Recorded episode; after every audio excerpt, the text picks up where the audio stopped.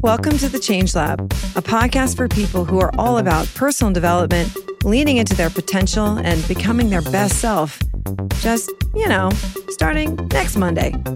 I'm your host, Dr. Sasha Heinz, and oh, sh- it's Monday.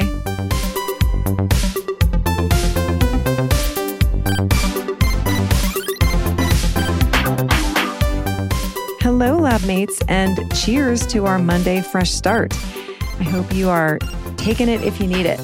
Today's episode is a particularly special one for me because we are joined by the host of the Raising Good Humans podcast and the goodest of good humans herself, Dr. Aliza Pressman.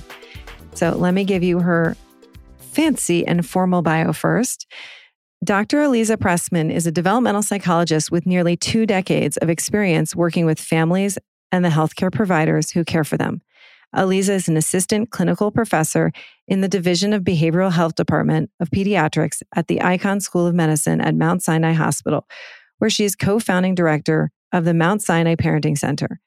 Aliza is also the host of the very popular podcast, Raising Good Humans, and the author of The Five Principles of Parenting Your Essential Guide to Raising Good Humans, which will hit bookstore shelves tomorrow, January 23rd. She holds a BA from Dartmouth College, an MA in Risk Resilience and Prevention from the Department of Human Development at Teachers College, and her PhD in Developmental Psychology from Columbia University. What a badass. I love reading my friends' bios. It is such a fun reminder of how incredible they are. Anyway, she's very impressive. Well, this is the most exciting thing in the world. I get to have one of my favorite people, friend, and colleague on the Change Lab, Aliza Pressman, Dr. Aliza Pressman. Hi. Oh, hi. Hi, hi. I'm, I'm excited. So excited. Me too. Uh, by the way, everyone brace yourself because I will be talking over her. I get so excited. I for sure will be interrupting. I don't mean to. I just can't see her face. So I don't get the visual cues where she's like, shut your mouth, lady. Oh my God, I would never. I'm so excited to talk about your new book that just came out, The Five Principles of Parenting. Let's talk about it. Okay, let's Let's dig it. in. What made you want to write the book, first and foremost? I've known you for so long. By the way, let me just back up for a second because I'm, you know, my preamble here. I have so many wonderful things to say about this lady, but Aliza is, in my opinion, the most accessible, and I mean that as the highest of compliments, developmental psychologist around. Her approach to parenting is so deeply grounded in research. Honestly, I see all this stuff online, all these best practices. I'm like, hmm, hmm, Lisa was teaching me this stuff 15 years ago. You are so steeped in the research and such an expert and have such a beautiful, gracious and loving and shame slaying way of talking to people about parenting and the relationship with their kids and I just love you so much. And you're such a fresh voice, I think, in this space. And we'll get into all of that. But, you know, one thing I wanted to say about you is that this is a really nerdy distinction, but Aliza is the parenting expert for people who are self authored parents. And what I mean by this is that she's not going to tell you what to do. She's leading you to be your own compass, right? She's, she's helping you become the leader as a parent. And I think that sadly is kind of rare in the parenting space. So you are such a welcome voice in this field. Oh my gosh. That's really so I'm uncomfortable with how kind that was. all true. It's all the darn truth. Also, I like the shame slangs. You are. Thing. You are. It's so hard for people to even work on their relationship and work on their parenting because they can't, they got to wade through all the shame first.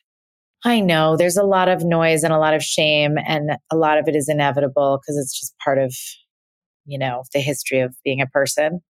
But I wrote the book to kind of relieve people a little bit and boil it down to the science that really matters and then acknowledge what doesn't matter mm-hmm. and then give practical applications of that science in all of the ways that I imagine things come up because I'm also a parent and I work with parents.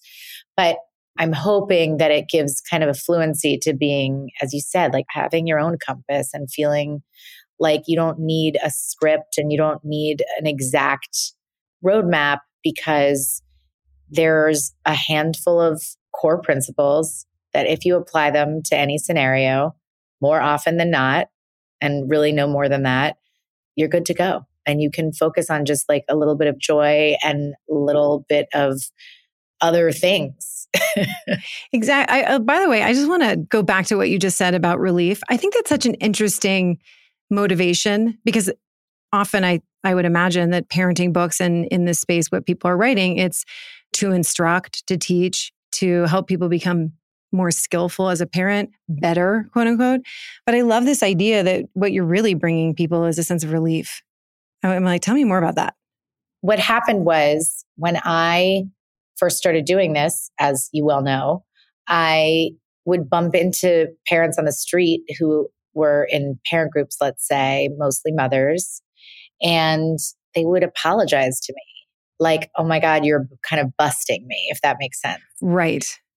And maybe that was because it was past bedtime and their child was out to dinner, or maybe it's because they were, you know, with an older child who had a pacifier in their mouth and just these things that the first thought they had when they saw me was I'm I'm so embarrassed. I'm so sorry. You must think I'm the worst mother. And I was like, mm. "What? This is a me problem then." And What do you mean by that? Well, it means that whatever information and teaching I'm doing, I'm doing it wrong because I know that there's no data to suggest that they're having dinner after bedtime or letting a child use a pacifier is like long term going to have anything to do with the outcomes that really matter. Mm-hmm. It just might make the next day really uncomfortable because the child is overtired. It might make the dentist a little irritated, but it's not like shifting anything in the big picture of what really matters. Right. So the idea that I would participate in optimizing parenting in such a way that parents felt like they were failing or getting a bad grade or something, that I was grading them at all, felt like, okay, I have to adjust my approach. And so when I set out to write this book, I felt like, okay, what is the feeling that I want someone to have when they're reading the book? And the feeling was relief. It wasn't anything else. Honestly, I want people to have a sense of competence and I want people to feel armed with what they need to know. But that's not the primary goal because I don't think any of it matters if we're stuck in a just self loathing shame of like what a incompetent parent we are. Yeah. So I I didn't want to add to the noise and I certainly didn't want to add to that sense that I think I gave earlier in my career of somebody's not doing enough. So I didn't want anyone to read the book and go, oh my God, I've screwed up or I've done it all wrong. Right. I wanted them to feel relief and support. I love that so much. I think, I mean, for you, it's such an occupational hazard that, you know, you sort of have to mitigate that from the get go. But I think that's so important because since we've made parenting a gerund, we've made it into a profession it's something that we can perfect and do better as opposed to just being in a relationship. Like we're not friending or husbanding or wiving. You know, we're just a wife or a friend. But for parenting, it's like it's a job that we do. So we can ostensibly perfect the skill, I suppose. That's maybe what it implies. But I think that this idea that there's some sort of end product, like if, if they don't get it right, then we've failed, right? So we're, we're already, it sets us up to be antagonistic in some way. Yeah, I think that's exactly right. I mean, I certainly wouldn't want a deep secret resentment toward a human that I love deeply because they're holding up a mirror of my vulnerability and frailty and lack of success or something. I think we would never overtly think that or say that, but I think it gets in there. And it's that, or you feel so ashamed that it corrodes the relationship either way. Yep. What do you think the biggest concern when you're talking, because you work so much with parents of kids? I mean, you're constantly working with the parents. What are the big concerns that come up? What do you think are the sort of like pervasive issues that parents seem to be most worried about? I'm sure that's age dependent too. So, Yeah. I think the parents of younger kids, it's often survival. So it's like just yeah. tantrums and toilet training and sleeping and just like, ah. But I think as parents get older and kids get older, the worries start to be more like, did I screw my kid up? Is my kid resilient? Is my kid fragile? Is this going to hurt them? I think a lot of it is like, am I harming my child? Hmm. Do you think that that's a good question to ask? Like, do you think that that's a useful question? Helpful? yeah. yeah.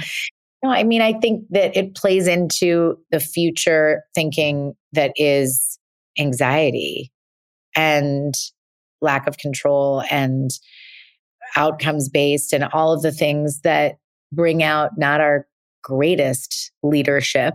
So it doesn't help. And also, of course, you're not causing harm. I mean, let me say this you could be causing harm, but mm-hmm. probably if you are paying attention, checking in with someone, and reflective enough to wonder, then you can make repairs and not cause harm. Right.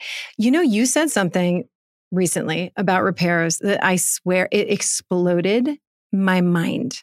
I was like, wait, never heard anybody explain this this way. And I've been around the block. But you said something about the research in that first year. So I presume you're talking about the mom child caregiving yeah. dyad or, you know, whoever the primary caregiver is. And in that first year, it was something like 70% of the time is disconnection. Like only 30% is attunement. Yeah, that was Ed Tronick's research. We explain that to people because honestly, that for me was mind blowing. I know because it's so hard to believe in the vision that we have in our heads of the beautiful dance that we do with our infants. But in general, the research shows that much of the time is spent on the ruptures and repair, the small disconnects and reconnections, not the beautiful dance. So that's not to say that you shouldn't make attempts at connection. It's to say that for the majority of people, the expectation we have is that connection is going to be most of the time and that the disconnect and discord and repair is the 30% of the time, right?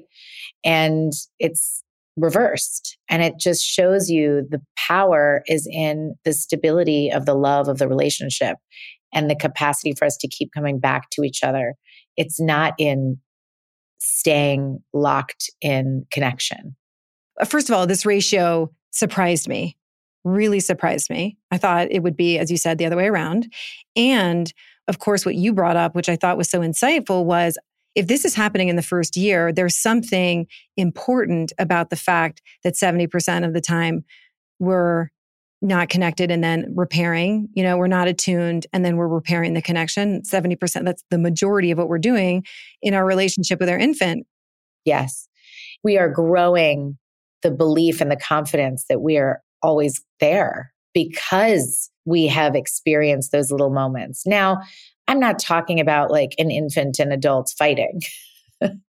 it's really just like when you look away or you are doing the laundry and your baby made a bid for your attention and it took you a second. Or we're not talking about these like discord, like the way you might think of a couple fighting. But it's still, when you are in the thick of it, it feels like, is something wrong with me that I don't feel connected right this moment and at every moment? Is something wrong with me that I need to take a shower? Am I hurting my child if I'm going to take a shower? And so it's just important to put it in perspective. Like, obviously, that those are lab studies, and you can ask all sorts of questions about what that means. But in general, like, it gives you some sense that there's growth, there is a necessary part of this process of growing in relationship that requires rupture in order to have repairs, in order to have confidence and connection. Right. I love that. That's, I mean, I just think that alone is just so mind bending that it requires the rupture. The rupture is part of the process, it's part of the growth and the development. And then, of course, it's true in adult relationships and it's true in relationships with an adolescent. It's just that I think there's something mind blowing when you think about a mother infant dyad because your expectation is like some beautiful painting of you know, Mary and child. Yeah, exactly. But it's just human. This is very real. Yeah. You have a very successful podcast, Raising Good Humans. Everybody should tune in and listen. It's so brilliant. What makes a good human? Well, Sasha, I actually have. Do you have your pipe? it's very scholarly. Brace yourselves, everyone. And I do cover this in the book because I think there's a real audacity to saying your essential guide to raising good humans. But a good human is how you define it. It is none of my business. It is none of our business as a general matter, like how you define good human, but we all know exactly what it means. There's a variation between what we perceive as good human, but we know, everybody knows and there, there's something that you feel like, I don't need a definition of that. I just mm-hmm. know. And I would never presume to tell you who is a good human for you or what your values are, but I would presume to tell you that if you name your values and you approach your parenting and your way of being in the world aligned with those values, you will raise a good human. I love that. I think so much of your book and so much of the work that you do is really also about the parents and helping the parents develop their own manual, their own understanding of who they are and what they're about and what their values are and how they want to translate that to their child. I mean, it's something that frustrates me. And, and I think perhaps was part of the motivation not to focus on because Aliza and I both went to Columbia and we're in the same doctoral program there. And I don't focus on children. Now I focus on adults. But I had this overwhelming anxiety as a mom when my son was born. I don't want to constantly be judging myself up against some standard that I never will hit in my mind, right? Like right. there's some best practice that, and you have a personality. You're just a sanguine human being. So I, I was like, you always manage to just handle it. And I was thinking, oh my gosh, I would just unravel. As you know, like one of my superpowers is that I am a hundred percent comfortable with being incredibly flawed. That makes you so. Actually, you're like the least flawed. Aliza is one of the funniest people on the planet, you guys. She's so funny. oh my God. But I really feel like the other thing is in all of our work in graduate school and studying all of this stuff, there is no alignment in the science with any particular best practices to the point of 100% or mm-hmm. even 80% or any percentage for that matter. I think it's on balance and even the language of best practices, which is what is in the literature and even in medicine, is a little bit funky because it's not strength based. Right. So it doesn't set you up to feel great or competent. But I do think even if you did really focus on best practices, the best practices are kind of understanding the core principles, doing them the majority of the time. So you're not doing them 20% of the time. I mean, it is more often than you aren't, but that's not as high of a bar and it sets your kids up for more resilience and better. So the ironic thing is the sort of perfectionist parenting is the enemy of actual perfect parenting if that existed. Why? What does it mean? I mean, what's happening when someone's going after being, as I, I know sort of theoretically what you're talking about, because I can see it and I can feel the impulse in me. Sure. I think it's that imagining you are not just parenting in a vacuum, but you are raising a human or multiple humans who are watching you. And if you're berating yourself for the mistake, you're sending a message. And when you do that over and over again throughout a child's life, all that effort you made to be the perfect parent was actually serving up you know, I hate to put it in a way that makes anyone feel guilty. Although, if it motivates you to go easier on yourself, you are setting them up to be vicious to themselves mm-hmm. when they mm-hmm. go out in the world. Yeah. So I have a question about that. If you have children who are tough on themselves, right? Because I think here we go. Let me just give you an example of the spiral down into Hades. So you have a child who's beating themselves up. I'm speaking for a friend, um, a child who's beating themselves up and being critical. And then, of course, I'm immediately thinking, I did this. Your fault. Right. I right. screwed them up. I made them hard on themselves. I made them feel unworthy. I made them feel unloved. And then I go down my own rabbit hole to hell. What's going on there? And how do we pull out of that? I think those are the moments to remind yourself that you made a mistake because you were hard on yourself about something that your child is going through instead of focusing on what's your child going through. And I think we right. do that all the time where this is maybe not going to resonate. So I'll give it a whirl. I remember very vividly, this might make me sound like a lunatic, when my older daughter was playing at a friend's house and she was jumping up on the coffee table and everybody was super relaxed. And I was not, because that is not my way of being when it comes to physical risk. I'm just like very much not an athlete. and so I was like really anxious, but I was also with a group of parents and trying to not be a buzzkill. And she fell and hit her head and got a goose egg. And mm-hmm. what's my first response? Instead of holding my child and making her feel better, I like grabbed her out of fear, yep. but was angry. I was like angry. Right. Because she proved that I was a shitty parent in that moment. Like that's what I went to. Right. Excuse my language. No, no. And it was a really weird moment. And I'm not like, it does not represent the majority of my experience parenting, but it stayed in my mind because I was very ashamed of the fact that my go to, obviously, she's fine and she's 17 and all is forgotten. Yeah. But it was a moment I wasn't proud of because I was like, ew, I don't like this person. I just got mad at my child instead of just caring for her when she fell because I loved her so much. And I wanted so much to be such an amazing mom and make all the right choices and balance my anxiety with giving her freedom and all that stuff. And instead of focusing on, okay, now she hit her head and she needs a kiss and a hug, and we're going to sit here till she feels better and some ice, I was like, I made the wrong choice. Mm. It's about me. And I'm now mad at her for, you know, and I just remember that moment so clearly because I was like, that's very confusing. Like, mm, oh, yeah. I love this kid. And obviously, I can't say that I would have had the same reaction if it had been a major fall. It was a minor fall, but it was still a goose egg. It was enough that I was scared. Mm-hmm. And it was a strange reaction to have. And I just looked at that and I thought, I wonder why I just had that reaction. Like, what a weirdo. Right. Because but what you're saying about perfect parenting being the enemy of perfect parenting, that your desire to be a good parent, to be the best parent possible, like that was the primary concern in the moment instead of the connection with your kid. And it's not a criticism, right? It's just in the, that split second, it was, oh my God, I did something wrong. By the way, because you know, you want your kid to be safe.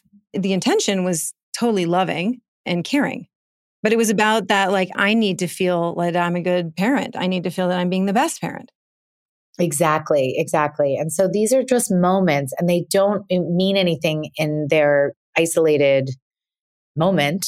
But on balance, like if you're watching that and that's happening over and over again, you have to look inward and say, how do I get out of this loop so I can actually be here with yeah. my kid? Yeah.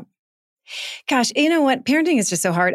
I mean, I, I just do the dumbest things. I mean, with the dumbest things. My daughter's getting, she gave me permission to use this. By the way, I will tell you, not only did she give me permission to use this the other day, she's like, Have you brought this up yet on your podcast? Mom, you need to out yourself. But they had picture day and it was late. It wasn't, you know, it was in the wintertime that they were doing their picture day. And in the morning, my daughter's smiling. And because we live in the world of selfies and social media, it was like weird smiling, right? It was sort of canned or forced or unnatural, right? And in a way that when we were little, we didn't do because we didn't see pictures of ourselves all the time. And we weren't doing this all the time. So anyway, she's smiling. And I make some comment like, oh, just do your natural smile. Be your normal self. some wow. extremely unhelpful comment like this. My daughter looks at me and gets quivery lipped and upset. And I realize, oh my gosh, I just like I'm trying to get her to not be self-conscious and I just made her more self-conscious. I'm such a dingbat. So I then said to her, I'm so sorry. I'm such a bonehead. And, you know, that's what we do sometimes. I'm a ding dong. Did not mean that. And I just made you more self conscious. And I'm so sorry. Anyway, then the later that afternoon when I pick her up from school, I'm like, how did picture day go? And she, without skipping a beat, she's like, it was totally fine because when we got to school, they have this social emotional class called Ascent, is the program that they're using. Anyhow, they had the class in the morning and she said, it was totally fine because when I got to school, we were talking about our thoughts and feelings. And so I just shared with everyone that I was really angry and frustrated because my mom criticized my smiling on picture day and everyone really made me feel understood. And the teacher told me that, you know, sometimes parents, and I'm sitting there like, Oh my God. I mean, I'm sitting, I'm like, wait, you brought that up? What? You brought that up with your class? Oh my God. I was like, awesome. That's awesome. So like waves of shame as I see her teacher, like, hi. Yep, that was that, that, that, was me. Amazing. But it was just so funny. And we ended up like, I mean, we were laughing about it, but I was just like, this is the poetry of being a parent. You know, there's just the indignity of being a parent. You're trying so hard to get it right. And I will tell you what, I was thinking about my words. I wasn't being flippant. I was actually thinking about how can like I say this in a, right. Yeah, I was trying to be intentional. And then I'm the the fodder for thoughts and feelings that morning. It was so freaking funny. But anyhow, I mean, I was like, here we go. This is parenting for you right here. You're trying so hard and you epically fail as you're trying. What I hear as you tell that story, you guys connected over it and she wasn't afraid of criticizing you. so I feel like it was a winning story. Oh my gosh. I mean, it was by the way, it was just the whole thing was just so hilarious. And then she was like, Don't worry, mom, you were not the only one. You were not the only mother that we talked about. I was like, good to know. Good to know. I'm in good company here.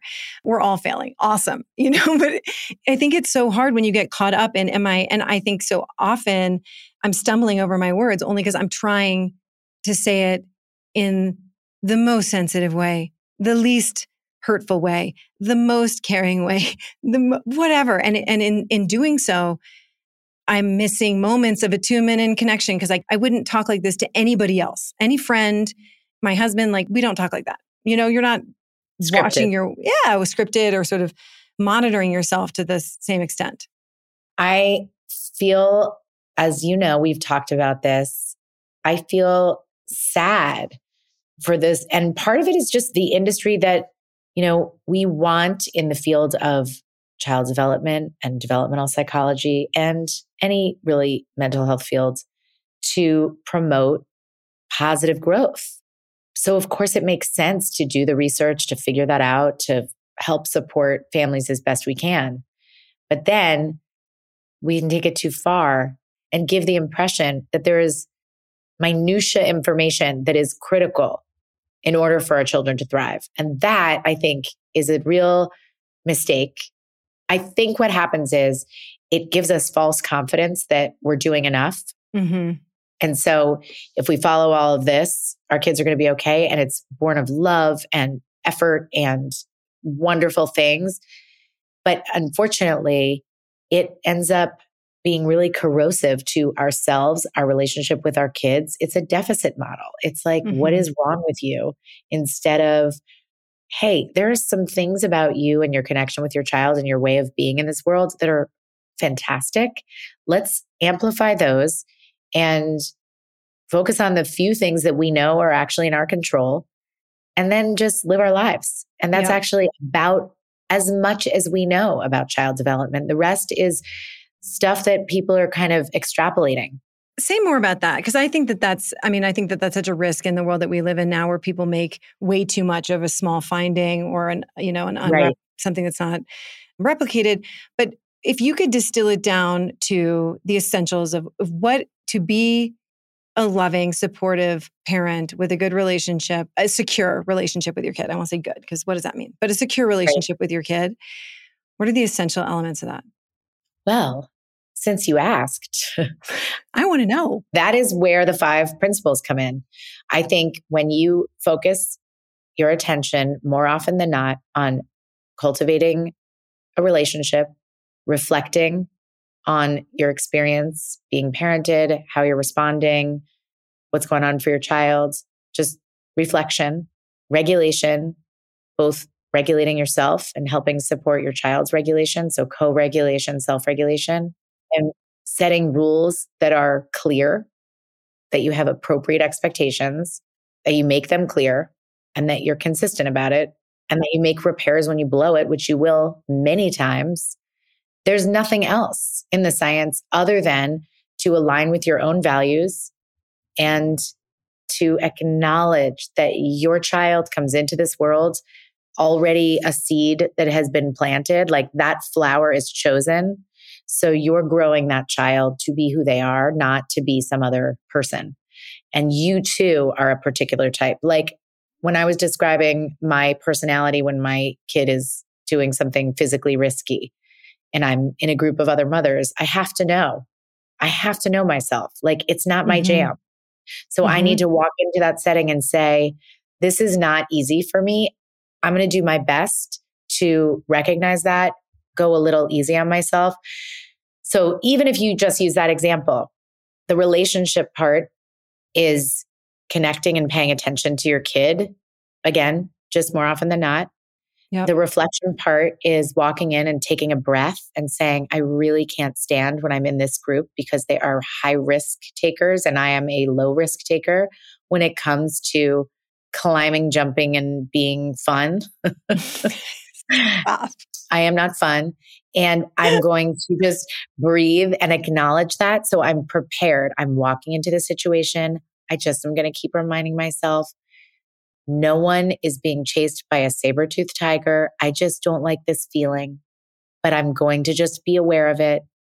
And then I'm going to remember that I had the same mom who really did the same thing. So it's like really deep in there. And I, I'm working on it. And then I would regulate because I would see all of that. And so when my daughter fell, I would grab her, know that she's okay, and be able to breathe again.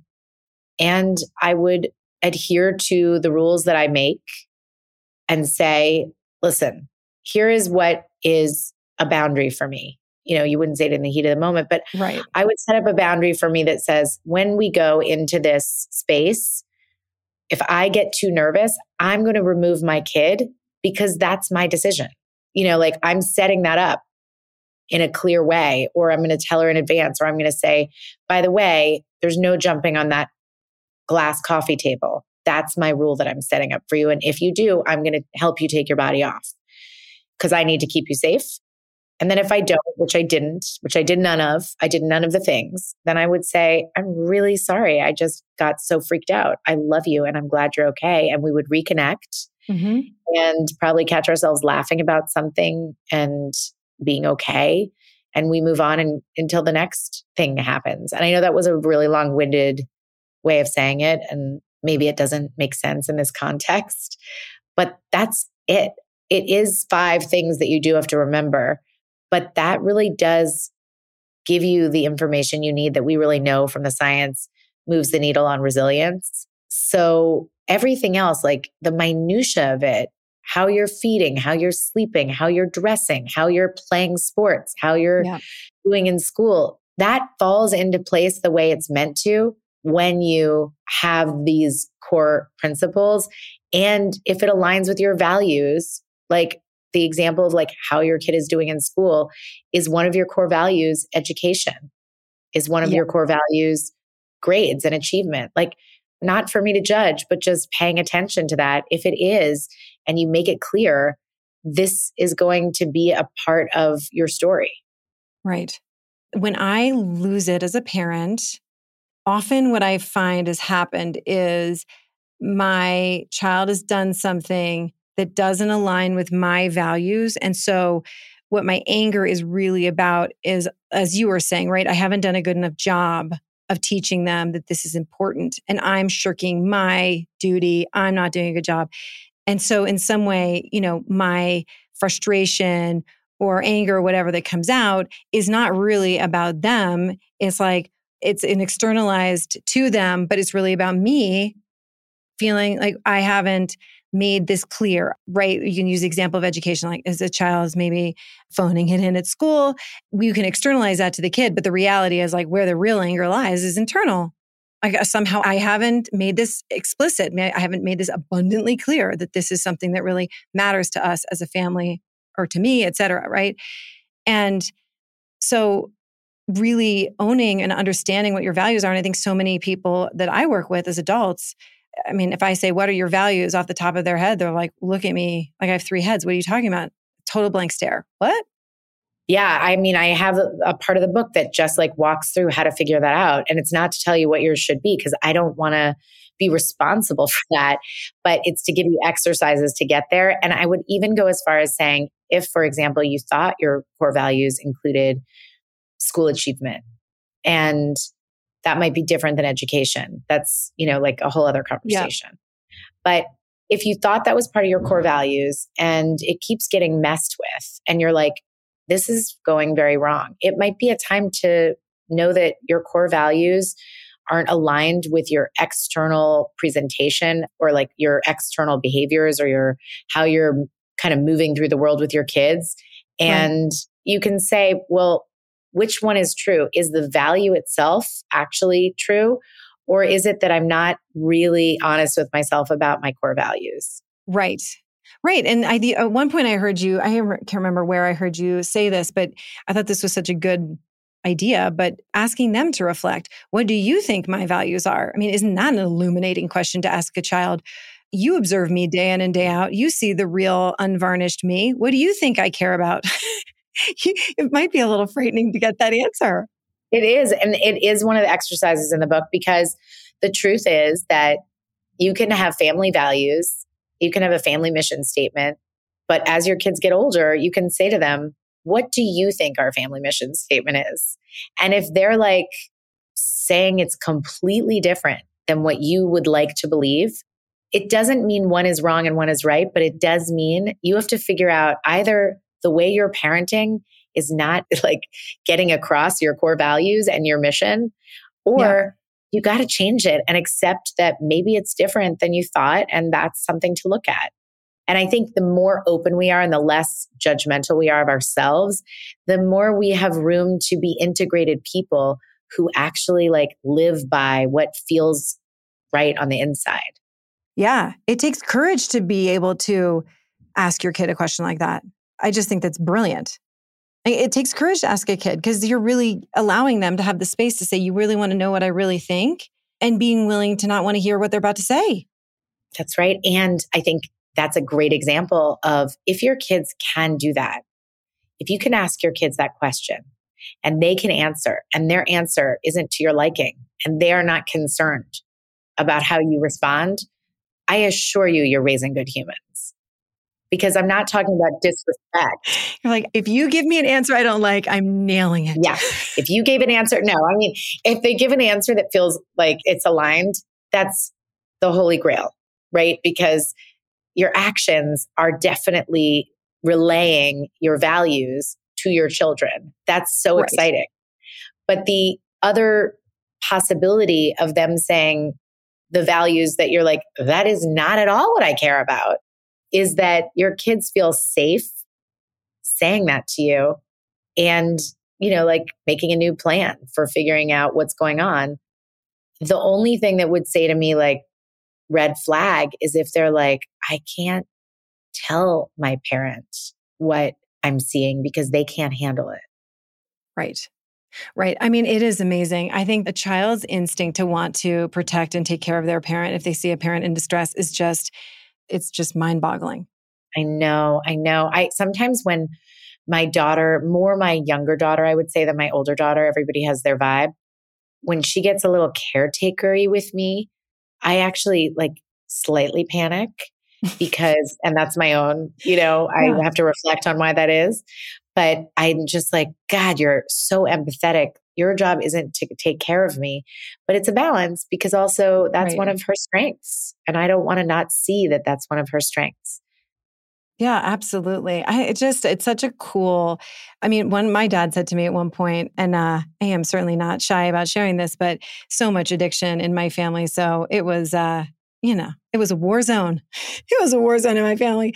My father managed to get out alive, but she's Louise. And at one point, I remember him saying to me when my kids were very little, and he said, you know, if you're having and I was just my son that was born, but he was like, if you have children to fulfill some need in you, you know, to to fulfill you, fill your life, don't do it. if you have children to grow you and make you grow up in ways you can't even imagine and challenge you, have kids. And, I'm right. like reflecting back on that. I'm like, that was probably the most, I mean, it was a pearl of wisdom that my father gave to me. It was, it was profound. And you told him. Oh, yeah. I was like, Dad, right on. I mean, it's uh, from his own experience of trying it the wrong way.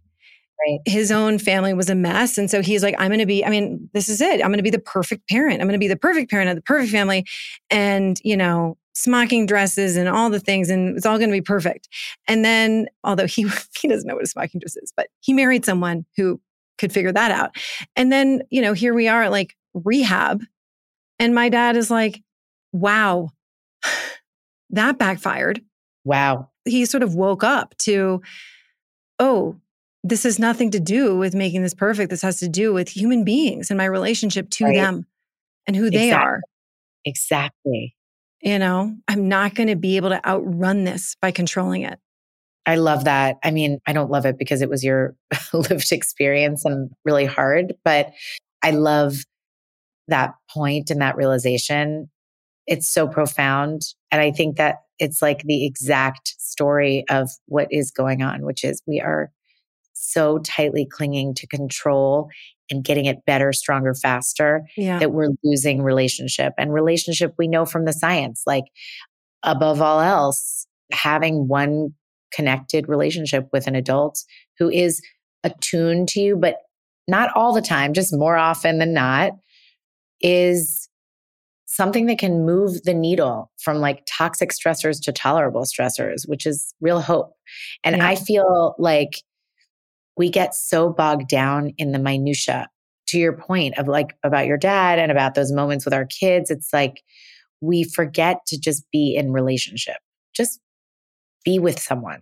Right. Because we've just got such an agenda and we're so hell-bent on getting it right that we just lose the plot. Yeah what do you think are and i just wish i could reach through the screen and give you the biggest hug because this very straightforward message i just want everyone to be aware that what Aliza is saying is distilled from all the research. There's no gimmick here. It's like this is what is distilled from all the various literature, all the various researchers that have been doing this work for eons in many different subfields.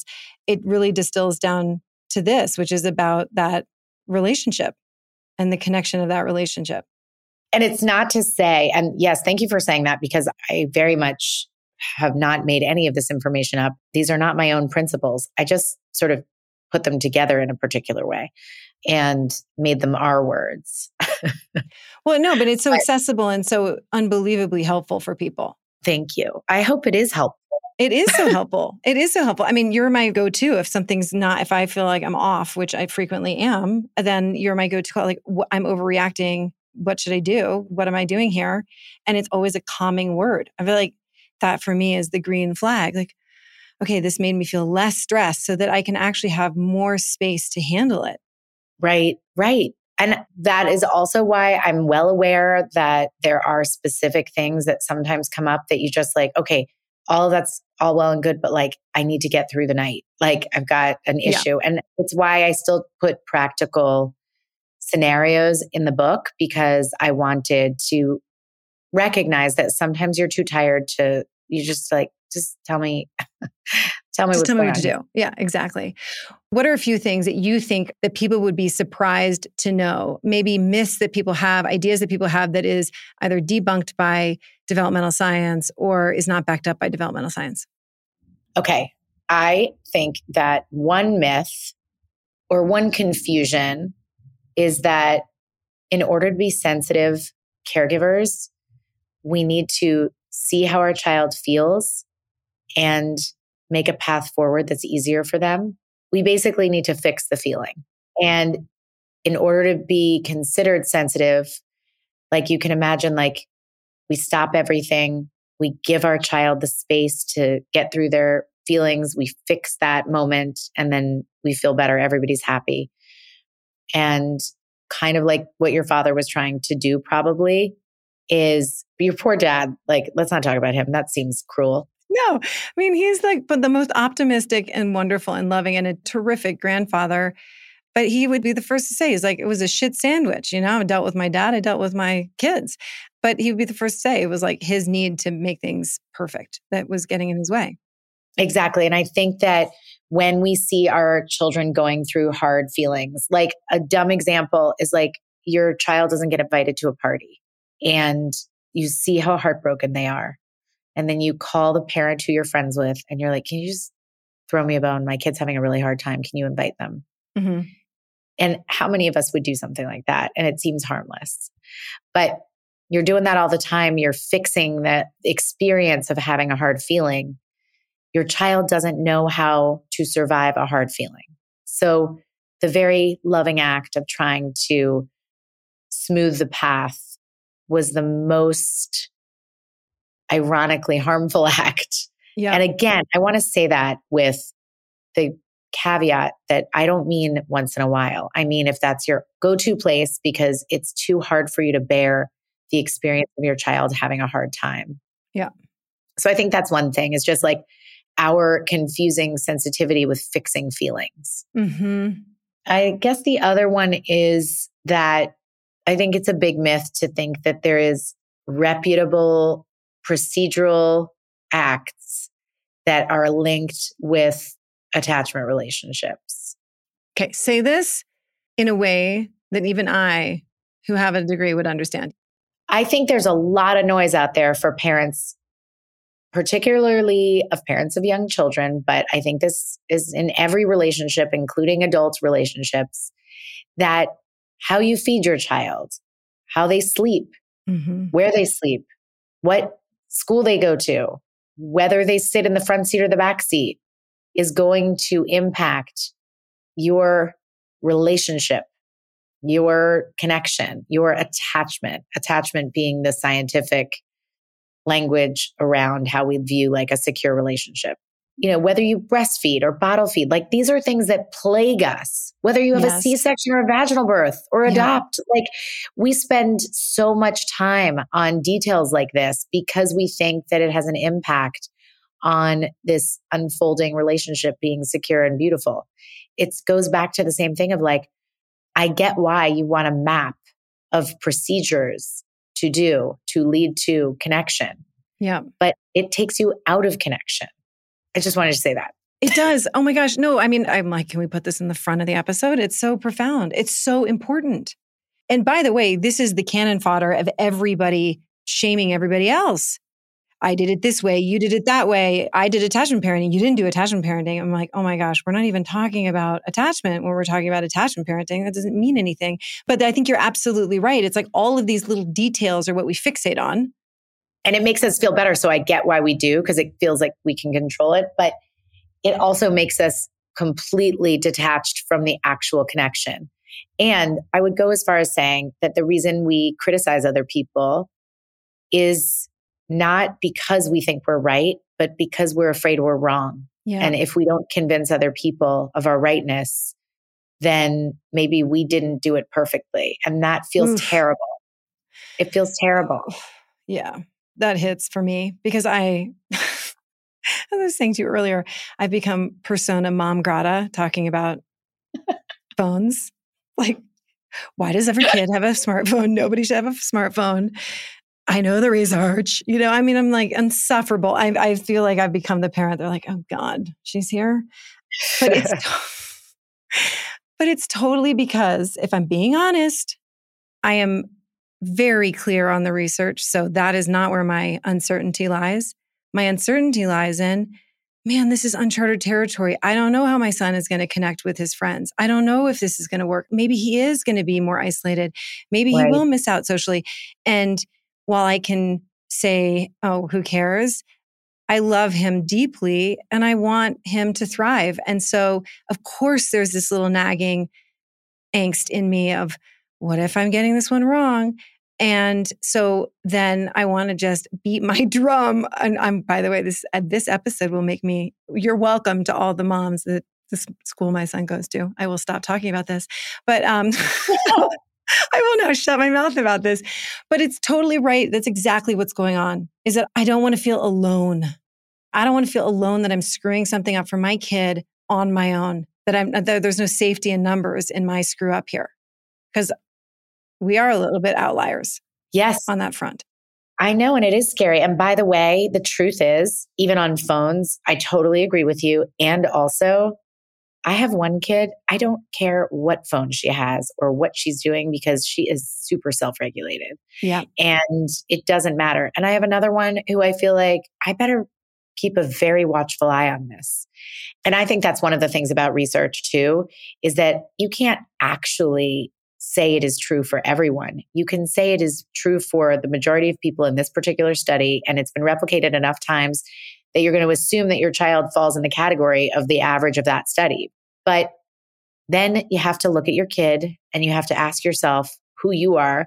Like one of the reasons I also waited on phones was because I didn't have the bandwidth. I knew myself and I didn't have the bandwidth to pay that close of attention oh, to the phone. Like I was like, I can barely check my stuff. Like I cannot add teaching you how to drive this car. Yeah. So yeah.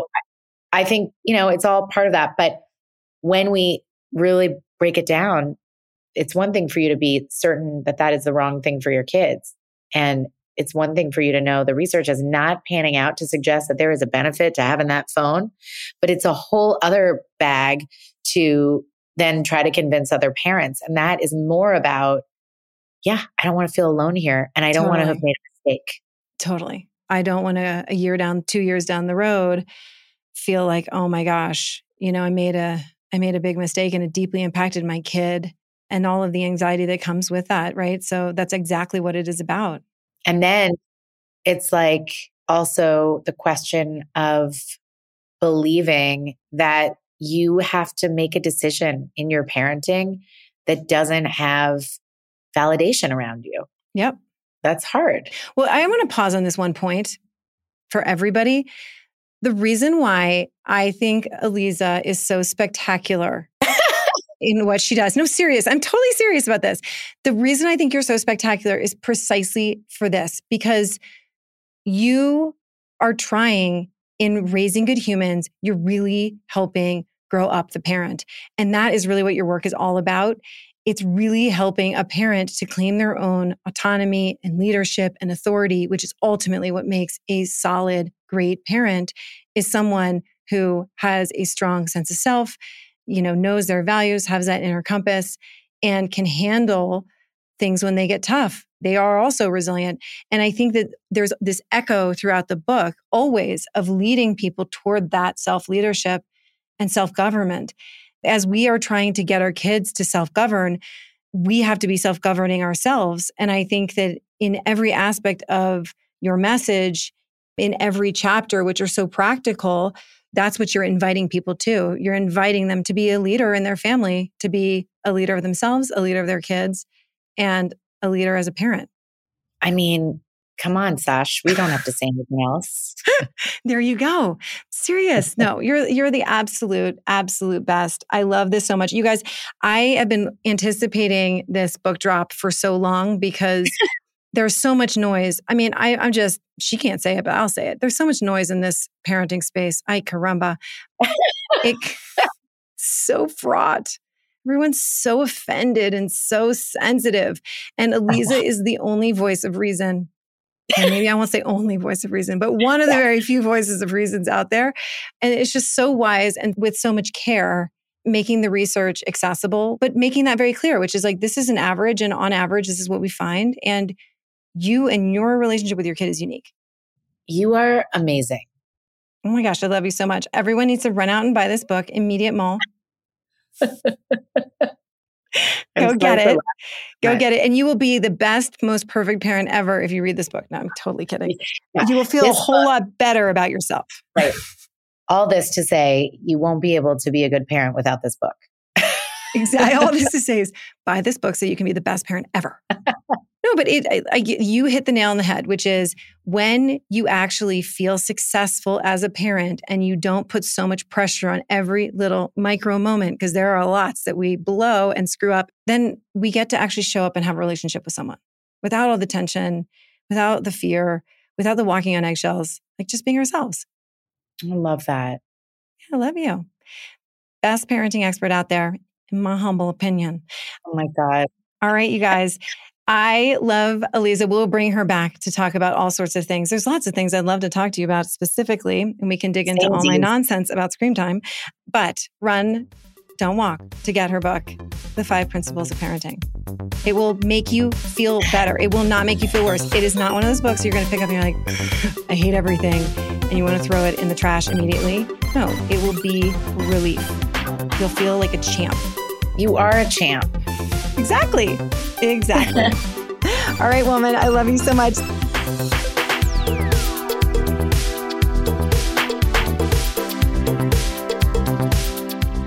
For more dirt on today's topic, make sure to visit the episode show notes at drsashaheinz.com. Or if you have any specific questions, you can shoot me an email at hello at thechangelabpodcast.com or find me on Instagram at Dr. Sasha Heinz. If you're enjoying the Change Lab, there are three things you can do about it subscribe and leave me a review wherever you listen to podcasts, share the show with a friend or five, or head over to drsashaheinz.com to check out the ways you can work with me and dive deeper into this work. And if you're feeling wild, maybe do all three. Thanks for listening, and I'll see you next Monday.